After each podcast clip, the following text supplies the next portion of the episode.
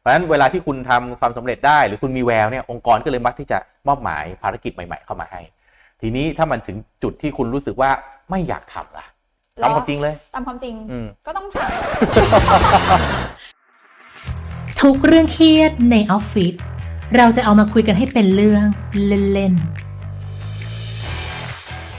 สวัสดีครับยินดีต้อนรับเข้าสู่ Office Tips Talk นะครับรายการที่จะพาคุณผู้ฟังทุกท่านไปคุยเรื่องที่เกิดขึ้นในออฟฟิศแล้วก็ไปปรับใช้ได้กับชีวิตประจำวันนะครับอยู่กับผมโทมัสพิเชยงพักดี แล้วก็คุณแอมชัยวัฒนพงศ์นะครับ Certified Coach ด้าน Communication นะครับคุณแอมครับปีใหม่แล้วได้ของขวัญอะไรบ้างำของขวัญนะคะอืมได้มาชิ้นแรกอะไรเออเป็นเป็นของขวัญที่น่ารักมากคือมีมีน้องบอกว่าพี่แอมขอนัดให้ของขวัญหน่อยอืมแต่ว่าขอนัดไปจอยกิจกรรมที่แอมชอบโอ้โหเอ้ยอันนี้ innovation า เออให้ของขวัญไม่ได้ให้เป็นของ แต่มีให้มีเป็นของมาอีเวนต์ของของมาที่น้องตั้งใจเอามาให้ แต่น้องบอกว่าน้องอยากมาลองอยู่ในกิจกรรมที่แอมชอบด้วยเพื่อมาเข้าใจแอมมากโอ้โหขึ้นนี่ empathy สูง ซึ่งน้องโพสต์เมื่อเช้านี้อ๋อเหรอว่าไม่รู้หาทำมากไม่รู้คิดถูกคิดผิดอืมเพราะกิจกรรมที่น้องต้องมาจอยกับแอมคือโยคะร้อนโอเคโอเคอะแต่ว่าสำหรับบางคนคุณแอมเขาได้ของขวัญเป็นงานที่เพิ่มขึ้นนะฮะอ๋อสำหรับน้องๆบางคนนะที่มีหน้าที่รับผิดชอบอยู่แล้ว ในที่นี้ เราก็อาจจะโฟกัสไปที่น้องที่รู้สึกว่าตัวเองก็งานเยอะอยู่แล้ว พอปีใหม่เนี่ยแทนที่จะโฟกัสไปที่การทำผลงานให้ดีขึ้น การได้โบนัสหรืออะไรก็ตามแต่นะ แต่กลับเป็นงานที่เพิ่มมากขึ้น แล้วก็ความรู้สึกก็คือไม่อยากทำเลย ของเดิมมาเยอะอยู่แล้ว ของใหม่ยังถมเข้ามาอีก วันนี้เราจะคุยกันเรื่องนี้ ซึ่งผมก็คิดว่าอันนี้เป็นเรื่องที่เกิดขึ้นรอบตัวเรา แล้วก็กับหลาย ๆ คนด้วย ถ้าคุณมีความสามารถนะ ให้รู้ไว้เลยว่าองค์กรโดยทั่วไปนะองค์กรก็มักจะมอบหมายมิชชั่นใหม่ๆเข้ามาให้ตลอดค่ะเพราะว่าคนมีความสามารถเนี่ยมันเป็นขาดแคลนนะพูดกันตรงๆ ไม่ได้บอกว่าคนส่วนใหญ่ไม่มีความสามารถนะแต่คนที่มีความสามารถโดดเด่นเนี่ยมันคือคนจำนวนน้อยอยู่แล้วเพราะฉะนั้นเวลาที่คุณทำความสำเร็จได้ หรือคุณมีแววเนี่ยองค์กรก็เลยมักที่จะมอบหมายภารกิจใหม่ ๆ เข้ามาให้ ทีนี้ถ้ามันถึงจุดที่คุณรู้สึกว่าไม่อยากทำล่ะ ตามความจริงเลย ตามความจริงอืมก็ต้องทำเอาเอาจริงคือมันก็ต้องทำเออคือเราได้ assignment มาสุดท้ายมันก็ต้องทำอืมแต่ว่าคำว่าต้องทำไม่ใช่หลับหูหลับตาทำตามที่ถูกสั่งอืมงานสั่งอืมมาอืมคือถ้าเป็นแอมแอมจะทำความเข้าใจว่า ว่าเงื่อนไขมันมีอะไรบ้าง เช่น ยังไงก็ต้องทำปฏิเสธไม่ได้อืมหรือถ้ามันเป็นเรื่องที่ทำ ยากขึ้นเยอะขึ้นอืมในมุมมองของแอมอะแอมมองว่ามันดีมากเลยอะสำหรับแอมนะอืมแปลว่าเขากำลังให้ของขวัญเราอืมเราอาจจะเหนื่อยในการใช้เวลาและใช้แรงเยอะขึ้นอืมแต่ว่ามันทำให้เราได้เรียนรู้สกิลอืมในการทำงานเพิ่มขึ้นอืมคือแอมว่ามันแล้วแต่มุมมองของเราด้วยอืมก็เลยอยากจริง ๆ อยากฝากไปถึงคนที่ต้องไปแอสไซน์น้องอะถ้าอยู่ๆจะยื่นงานให้น้องเยอะขึ้นอืมอยากจะให้บอกวายโอเคความความตั้งใจที่อยากจะให้งานน้องอืม ที่มันดูแฟร์กับน้องอ๋อด้วยเหมือนคนคนอื่นทำไม่ได้ ก็เลยต้องเป็นเราก็เป็นน้องเนี่ยแหละอันนี้เป็นเหตุผลที่อาจจะ heartbreaking นิดนึงเนาะเออถ้าอย่างนี้ผมทำงานแค่ average เท่าคนอื่นดีกว่าไหมผมไม่ต้องโดดเด่นอะคือพอโดดเด่นแล้วเหมือนได้มันได้การลงโทษมันแทมันนต้องแฟร์กับทุกฝ่ายอืมถ้าสมมติว่ามันเป็นการให้งานเกิน scope เกินเกินอืมตัวเลขที่อืมดิวกันไว้อืมแต่ถ้างานมาพร้อมเงินอืมแอมว่ามันก็แฟร์อืมแต่ก็ไม่ใช่ทุกองค์กรเนาะใช่ที่มันจะแล้วก็ไม่ใช่ทุกสถานการณ์ด้วย ผมว่าถ้าเกิดว่าจะต้องได้งานใหม่ไปแล้วมันก็ต้องได้รายได้เพิ่มเสมอนี่โอ้โหองค์กรก็ตายเหมือนกันนะแปลว่าคอสต้องเพิ่มขึ้นตลอดประสิทธิภาพต้องมาพร้อมกับตัวเลขเงินที่จะต้องจ่ายไปตลอด ไม่มีผิดไม่มีถูกเรื่องนี้ แต่ว่ามันก็ไม่สามารถเทไปด้านใดด้านเดียวได้ยกตัวอย่างเช่น องค์กรก็บอกว่าต้องให้งานเพิ่มเสมอ อันนี้มันก็ไม่แฟร์สำหรับคนทำงาน แต่อีกด้านหนึ่งถ้าคนทำงานจะบอกว่า ถ้าจะให้งานเพิ่มต้องรายได้เพิ่มเสมอ ผมว่ามันก็ไม่มันน่าจะสองถ้าสองคนนี้มาอยู่ด้วยกันทำงานด้วยกันจก็ริงๆตายมัไปด้วยกันไม่ได้ มันมีมุกหนึ่งที่ทั้งองค์กรมักจะใช้ส่วนใหญ่เอาเคสที่แอมเจอแล้วกันอืมอาจจะไม่ใช่องค์กรอื่นๆ คือเวลาให้งานน้องเพิ่มอะอืมเป็นการบอกว่าน้องจะมีโอกาสใดอืมๆในชีวิตอืมเพิ่มขึ้นถูกคืต้องอันสิ่งนี้ที่ถูกเพิ่ต้มองขึ้นไม่ใช่เรื่องเงินอืมสิ่งที่เพิ่มขึ้นคือ เพราะว่าเราเห็นว่ามีแค่คุณคนเดียวที่อืมทำได้อืมนี่เหตุผลจริงอืมเหตุผลที่สองคือเราเห็นว่าคุณมีศักยภาพอืมที่จะไปต่อออืม ก็เลยเราเราอยากจะลองดูว่าถ้าคุณต้องรับผิดชอบอะไรเพิ่มอืมเติมอะผลมันจะเป็นยังไงอืมและถ้ามันเป็นจุดที่แมทชกัน เรามาคุยเรื่องอนาคตกันอืมกันต่อ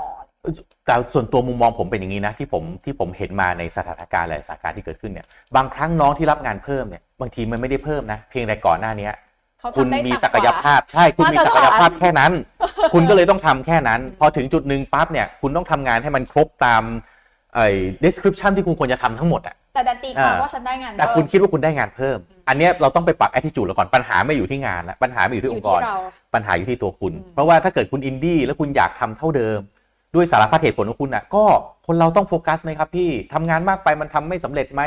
เออองค์กรจ้างสารพัดเหตุผลที่คุณมีเนี่ยนะมันมีแต่ตัดตัดโอกาสในเส้นทางอาชีพของคุณนะอันนี้คือเรื่องจริงอย่างหนึ่งเลยนะ แล้วก็ในเอ่อช่วงที่คุณอาจจะยังไม่ได้เห็นหน้างานมาครบมากๆเนี่ยนะคุณอาจจะคิดว่าทำไมองค์กรเอาเปรียบ แต่อันนี้ต้องคิดให้ดีนะ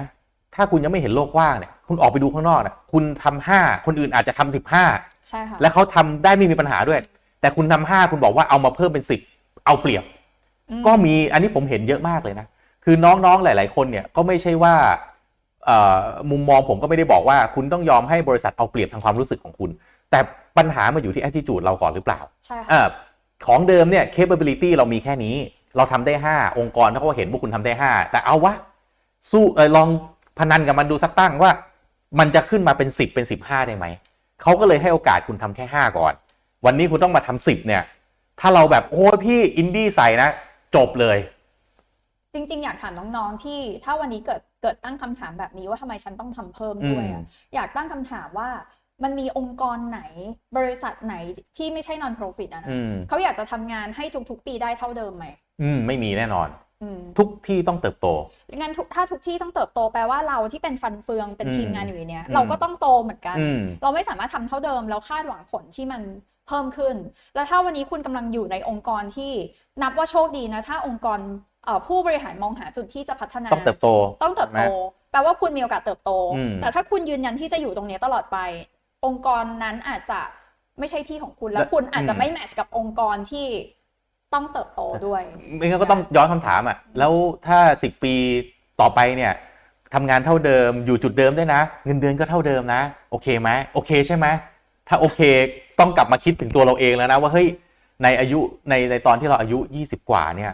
เรายังมีความเอ่อพยายามในชีวิต ผมไม่อยากใช้คำว่าทะเยอทะยานตะเกียกตะกายเนาะมันอาจจะเป็นคำที่บางคนอาจจะบอกว่าทำไม ฉันต้องถูกหลอกให้มันไปตาม capitalism ด้วย ความพยายามของตัวเราเนี่ย เออเราก็ไม่ได้บอกว่าคุณต้องแข่งขันกับคนอื่นเสมอนะอืมแต่ตัวเราเองเนี่ยเราทำให้มันดีขึ้นทุกวันวันละนิดวันละหน่อยที่ญี่ปุ่นเขาชอบบอกว่าใครเซนใช่ไหมดีขึ้นวันละหนึ่งเปอร์เซ็นต์เนี่ย continuous improvement ใช่คือถ้าเราไม่มีตรงนั้นเนี่ย ผ่านไปสามปีห้าปีเนี่ย คุณคุณไม่กลัวว่าวันหนึ่งเราไปเจอเพื่อนเนี่ยแล้วเพื่อนเขาพยายามเขาสู้จนมันกลายเป็นนิสัยของเขาละ เขาทำงานหนักได้โดยเขาไม่รู้สึกว่ามันหนักอะไรเลย ขณะที่คุณเนี่ย วันเนี้ยเราทำเท่านี้เราบอกเหนื่อย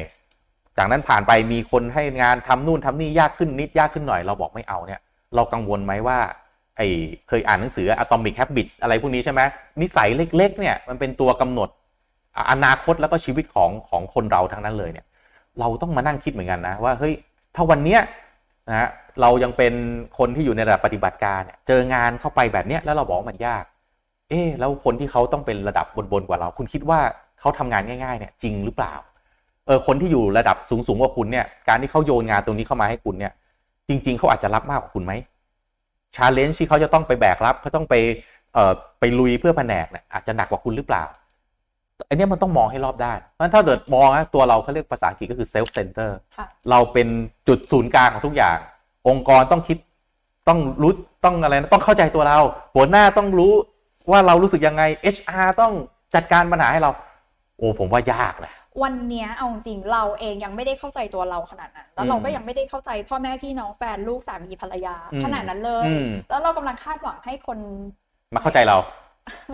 ยากนะใช่เออนั้นอยากให้มองกลับกันแบบนี้ การที่เราได้มิชชั่นเพิ่ม แล้วเรารู้สึกว่าไม่อยากทำเลยทำไมมันยุ่งยากต้องกลับมามองที่ตัวเราก่อนว่าอย่างแรกเนี่ย self discipline เราดีไหม self discipline เนี่ยถ้าแปลภาษาไทยก็คือเหมือนวินัยในตัวเราเอง แต่ว่าผมแปลเป็นศัพท์แบบว่าเป็นแบบในทางปฏิบัติเลยนะคือ ความสามารถในการจัดการตนเองทางด้านอารมณ์ดีแค่ไหน ตื่นเช้ามาวันนี้ไม่อยากทำเลยแต่บังคับตัวเองให้ลุกขึ้นมาอาบน้ำแล้วไปทำงานถึงที่ทำงานแล้วจัดการงานได้ ตามที่มันควรจะเป็นเนี่ย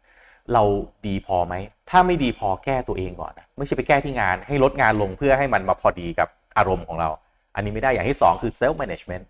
self management คือการรู้จักที่จะ ลำดับว่าอะไรมาก่อนมาหลังภายการจัด priority ในชีวิตอะในช่วงเวลาแบบนี้ เอ้ย เราต้องเรียนรู้ เราต้องพยายาม เพราะฉะนั้นเนี่ยทำงานหามรุ่งหามค่ผมอยากจะแนะนำนะ คุณทำงานหามรุ่งหามค่ำได้ไม่เกินอายุ 30เลยพอหลัง 30ปั๊บคุณหามรุ่งหามค่ำเมื่อไหร่ปั๊บคุณจะ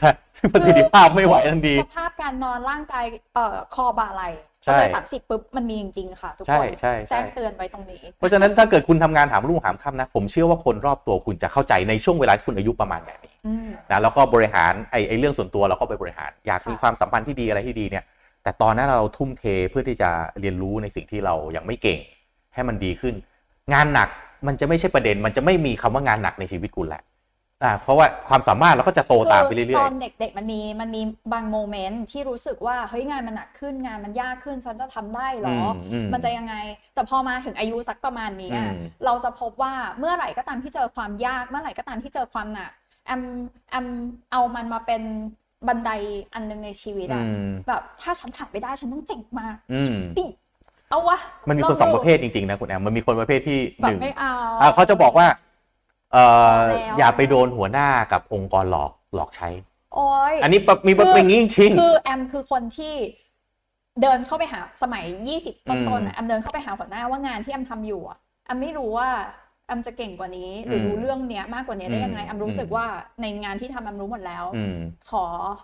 ขอสอง option อืม option ที่หนึ่งคือแอมคิดว่าแอมจะไปหางานใหม่ที่อื่นอืม option ที่สองหัวหน้าเป็นคนเสนออืมงั้นย้ายทีมไปทำแบบบัญชีงบการเงินที่ซับซ้อนขึ้นสันจะอืมบอกอืมเอาอืมแล้วก็ถามเขาด้วยว่าแอมมีโอกาสที่จะโตมากขึ้นไหมถ้าแอมรู้ทั้งหมดอืมในวันที่แอมถูกย้ายทีมทำงานเยอะขึ้น ยากขึ้นอยู่ดึกทุกอย่างหนักขึ้นหมดอืมแล้วเงินเท่าเดิมอะอืมใน moment นั้นแอมรู้สึกว่า ปีนั้นเป็นปีที่แอมได้เรียนรู้เยอะมาก ๆ เพราะว่าปัญหาซับซ้อนมันอืมมันมันต่างกันอืมแล้วไอ้ความซับซ้อนทั้งหมดนั้นอะสุดท้ายแล้วค่ะ มัน return กลับมานะอืมหัวหน้าเห็นว่าบัญชีแบ่งเป็นเป็นสามทีมอืมแอมไป plug in ได้ทุกทีมอืมเป็นปีที่เงินเดือนขึ้นอย่างมีนัยสำคัญอืมอืมอืมซึ่งมันเกิดขึ้นหลังจากที่แอมเดินเข้าไปหาหัวหน้าว่าอืมปีนี้แอมขอทำอะไรที่แอมโตกว่านี้ได้ไหมอืมอย่าอืมอืมเรื่องนี้เนี่ย ถ้าเราเป็นจุดเอาตัวเราเองเป็นจุดศูนย์กลางเมื่อไหร่นะครับ ผมว่าโอ้โหอะไรหลายอย่างในชีวิตเรามันจะยากลำบากขึ้นมาทันทีนะคืออยากให้มองถ้าเราเรามองตัวเราใหญ่เกินไปโอ้โหเรามีความสามารถทำไมบริษัทองค์กรจ้างแค่นี้ ไม่งานไม่ท้าทายเลย แบบที่คุณแอมเจอเนี่ยแล้วก็ไม่เอาเลยกว่าจะไม่ทำดีกว่า อันนี้มองตัวเองใหญ่เกินไปแล้วก็อนาคตผมว่าก็เหนื่อยเหมือนกันนะคือคิดว่าตัวเราต้องเป็น manager แล้วต้องเป็นผู้บริหารแล้ว บางทีเนี่ยชั่วโมงบินมันยังไม่เพียงพอเนี่ยใช่ลำบากนะคือวันนั้นเนี่ยหัวหน้าไม่หัวหน้า feedback ให้ให้ feedback อืมแอมดีมากนะคือเขาไม่ได้คือถ้าเราเข้าไปหาแล้วเขาบอกว่าไม่ เธอต้องอืมทำอันนี้ก่อนอืมอันเนี้ยเราต้องเราต้องตั้งต้องคำฟังถามดีๆเลย ต้องตั้งคำถามแหละว่า ฉันมองตัวเองใหญ่เกินไปอืมจริง ๆ หรือเปล่า กับอันที่สองคือเราขอ feedback ด้วยว่าอืมที่เราทำอยู่เรารู้สึกว่าเรารู้แล้วอืมเข้าใจแล้วเขามองว่าไงอะเห็นตรงกันอืมงั้นถ้าทำงานยากกว่าเนี้ยเรามีโอกาสที่จะได้รับอืมโอกาสนั้นไหมอืมอืมคืออันว่าอันว่าถ้าถ้าเรามาอยู่ใน mindset ที่ถูกต้องนะ เรามีโอกาสที่จะโตถูกต้อง หรือว่าอีกอันนึงก็ต้องระวังก็คืออย่ามองตัวเองเล็กเกินไปทำไม่ได้หรอกยากเกินไป ฉันมันไม่ใช่ฉันไม่อยากเป็นหัวหน้าฉันบางทีทั้งมองตัวเราใหญ่เกินไป มองตัวเราเล็กเกินไปมันคือการที่เรามีเราเป็นจุดศูนย์กลางทั้งนั้นนะครับคืออยากให้มองแบบนี้สัจธรรมของโลกนี้คุณแอม คือคุณอยากจะได้อะไรคนต้องรู้จักจะให้ก่อนนะเอาง่ายๆคุณมีคุณอยากให้ลูกค้าจ่ายเงินคุณนะคุณก็ต้องวิจัยพัฒนาจนสินค้ามันดีมากๆ ในระดับที่มันที่ลูกค้าเขายอมรับเขาถึงจะซื้อคุณใช่ไหม มันไม่มีหรอกว่าให้ลูกค้าเนี่ยหันมาฟังคุณก่อนแล้วคุณจะนำเสนอขายฝันเออมันมันเป็นไปไม่ได้ถูกไหมฮะเพราะฉะนั้นสำหรับตัวเราเองในวันเนี้ยที่เราเพิ่งเรียนจบมาเนี่ยคืออยากจะบอกเลยว่าไม่ว่าเราจะมองเราเก่งแค่ไหนก็ตามนะประสบการณ์คือสิ่งที่เป็นตัวสร้างความแตกต่าง ระหว่างคนเก่งกับไม่เก่ง เราเรียนจบมาเนี่ยเราเก่งทฤษฎี เรารู้โลกเรารู้อะไรหลายอย่าง แต่เวลาคุณมาทำงานจริงเนี่ยมันเจออีกแบบหนึ่ง นะครับคุณอาจจะเคยเห็นแต่ก็เคยเห็นมาเฉพาะในรั้วมหาวิทยาลัย หรือในโลกที่คุณได้ไปพบไปเห็นมา มาเจอกับโลกจริงเนี่ยมันอีกแบบหนึ่งนะครับ ต้องต้องระวังตัวเองไว้ด้วยว่า การที่เรามั่นใจว่าตัวฉันทำได้ฉันมองเห็นฉันจัดการสิ่งที่คนอื่นจัดการไม่ได้เนี่ย บางทีโจทย์มันอาจจะยังไม่ได้ใหญ่ขนาดนั้นนะครับแต่ในแง่หนึ่งเนี่ยถ้าเกิดว่าคุณได้งานมามากขึ้นอยากให้มองให้ได้ปรับ attitude เราให้ได้ก่อนว่าเรื่องนี้คือโอกาส ถ้าเราได้งานที่มันยากขึ้น ยากขึ้นเนี่ยมันยากสำหรับเราณอายุ 23 25 ใช่ไหม 29 ก็ได้อะเอาแบบนั้นเลย แต่ว่าณอายุ 32 มันอาจจะเป็นงานง่ายแล้วนะเพียงแต่วันเนี้ยคุณยังไม่มีสกิลไงคุณไม่เคยมีโอกาส แต่ถ้าคุณรอให้ไปถึง 32 แล้วค่อยมาเจออันเนี้ยอืมคุณตามคนอื่นไม่ทันหรอกต้องหรือว่าคุณอาจจะไม่ได้รับโอกาสอืมนั้นแล้วก็ได้ attitude คุณไม่พร้อมความสามารถคุณไม่พร้อม คน ไม่ว่าจะหัวหน้าคุณหรือเพื่อนร่วมงานคุณก็ตัดสินคุณไปแล้วว่าคุณไม่ใช่นักสู้ คุณไม่ใช่คนที่จะทีมจะพึ่งพาคุณได้ คุณไม่ใช่ส่วนหนึ่งของทีม ก็ยากแล้วโอกาสในชีวิตก็ก็ยากแล้วนะเพราะฉะนั้นเนี่ยอยากให้ปรับ attitude เราก่อนว่างานที่ยากจริง ๆ อาจจะไม่ใช่งานยาก งานที่เยอะจริง ๆ อาจจะไม่ได้เยอะก็ได้ attitude เราต่างหากที่มันไม่ถูกนะแต่ว่าถ้าเรารู้สึกอึดอัดจริง ๆ คุยครับ ต้องคุยคุยกับหัวหน้าคุยกับเพื่อนร่วมงานคุย HR คุยไปเลย justify เอ่อปรับ attitude ของเราให้มันถูกก่อน เพราะว่าไอ้ที่ยากที่เยอะสุดท้ายจริงๆอาจจะไม่มีจริงอะมันมีให้อยู่ในหัวเรา มันมีแค่โมเมนต์นั้นใช่จริงๆพอผ่านไปหนึ่งเดือนเราอาจจะรู้สึกว่า อ้าว ทุกอย่างโอเค ฉันใช่ปรับตัวได้แล้ว แล้วอาจจะแบบว่าโอ้โหตายอาจจะละอายด้วยซ้ำโอ้โหที่ผ่านมาเนี่ยเราไม่ไม่ได้ได้ทำทำพวกนี้เลยได้ต็มที่เรายังที่ใช้เวลาเท่าเดิมแต่ทำได้เยอะขึ้นอ้าวแล้วที่ผ่านมา คืออะไร มันคืออะไรที่เรานั่งแล้วก็แบบมั่นใจเสียเต็มประดาว่าที่เราทำเนี่ยมันสุดยอดแล้ว คืออัมฝากไว้อันสุดท้ายคืออั มอัมเชื่อว่าทุกคนน่ะเราไม่ได้รู้ทุกอย่างในโลกนี้อืมแล้วถ้าเราต้องเจออะไรที่มันใหม่ เจออะไรที่มันยากเจออะไรที่มันไม่เคยอืมไม่รู้หนักหรืออะไรที่มันความรู้สึกในกาทีฟถ้าเราก้าวข้ามอันนั้นไปได้หนึ่งสเต็ปอะมันเท่ากับเราโตขึ้นแล้วอะจริงมาก อันนี้เห็นด้วยเลย จริงดังมากนั้นเนี่ยแค่ลองทำดู ไม่ได้ก็ลองหาทางคือมันอืมมันต้องมีสักทางอืมซึ่งไม่ได้บอกว่าทางนั้นต้องเป็นทางไหนด้วยอืนะมอาจจะทางที่แบบเฮ้ยฉันเก่งขึ้น ฉันโตขึ้น ทางที่ฉัน ไม่แมทช์กับที่นี่จริงๆฉันอยากอืมทำ explore อืมออกเป็นทางไหนก็ได้ แต่ว่าอืมถ้าคุณลองแล้วมองเห็นว่ามันเป็นโอกาสอันว่ามันทำให้เราโตขึ้นคุณคุณแอมเขาที่คุณแอมพูดมาเนี่ยประเด็นนี้ดีมากเลยเขาบอกว่าคุณแอมรู้ไหมว่าแชมเปี้ยนกับคนที่ไม่ใช่แชมป์อะมันต่างกันตรงไหนมันต่างกันตรงที่ว่าคนเป็นแชมป์อะมันเคยลิ้มรสมาแล้วว่า พอตัวเองพยายามมากๆ จนก้าวข้ามผ่านแล้วมันชนะอะไรบางอย่างได้เนี่ยมันจะรู้ว่าเฮ้ยถ้าพยายามจริง ๆ ฉันทำได้ เพราะฉะนั้นเนี่ยเราไม่ได้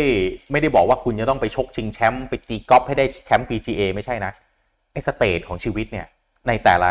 สังเวียนที่คุณเจอเนี่ยคุณเอาชนะตัวเองได้ไหมถ้าคุณชนะตัวเองได้มันจะเป็นแบบที่คุณแอมพูด มันได้ลิ้มรสชัยชนะว่าอ๋อจริง ๆ มันแค่นี้เองมันคือการเอาชนะตัวเอง มันมันไม่ใช่ปล่อยให้ตัวเองเนี่ยมาเป็นเจ้านายแล้วก็สั่งตัวเราว่า อย่าไปเอาอย่าไปทำขังตัวเองไว้ มันมีประโยค master coach master coach อันที่อัมนับถือเขาเหมือนพ่อเลยอะเขาพูดกับอัมว่า what you do anything is อืม what you do everything อืมอืมอะไรเรื่องอะไรก็ตามเรื่องเล็กเรื่องน้อยอะคือสิ่งที่คือการกระทำของเราอะ มันโชว์ในเรื่องแม้กระทั่งเรื่องเล็กๆน้อยอืมๆมันหมายความว่ามันคือการกระทำที่เรามักจะใช้วิธีแบบนี้ในการตัดสินกับทุกๆเรื่องเลยอืมอันนี้เรื่องจริงถ้าเฉพาะเรื่องงานคุณบอกว่าไม่แค่นี้มันยากมันเยอะคุณยอมแพ้ คุณลองกลับไปดูชีวิตส่วนตัวคุณเลยว่าเวลาคุณเจอปัญหา คุณตอบแบบก็จะเป็นอย่างนี้ยเหมือนกันแหละ ความสัมพันธ์กับ คนข้างใช่ๆมีแฟนมีอะไร ถ้ามันแบบ give up ง่ายนะ ก็จะมีแนวโน้มที่จะ give up ง่ายกับทุกเรื่อง ใช่ หรือคุณโมโหง่ายๆ กับชีวิตส่วนตัว อืมลองกลับมาดูว่าเรื่องงานคุณก็ ก็มีแนวโน้มที่จะเป็นอย่างนั้นหรืปล่าใช่ถูกต้องมันลิงก์กัน เพราะฉะนั้นเวลาที่จะปรับมันคือการปรับวิธีคิดทั้งเรื่องงานเรื่องส่วนตัวอืมทุก ๆ เรื่องอะแล้วเดี๋ยวคุณจะเจอความมหัศจรรย์ว่าแค่ลองปรับ mindset นิดเดียวอะอืมมัน impact ทุกเรื่องในชีวิตเลยนะ จริงมากเลยนะครับ ฝากไว้ให้คิดนะครับ ก็ชีวิตจะเป็นยังไงเป็นเรื่องของคุณจริง ๆ เราไม่สามารถไปบังคับชีวิตได้นะครับ คุณเป็นคนรับผิดชอบทุกสิ่งทุกอย่างที่คุณตัดสินใจในชีวิตนี้นะครับ ขอบคุณสำหรับการติดตามแล้วมาพบกับผมผมแล้วก็คุณแอมใน EP ต่อไปนะครับ สวัสดีครับ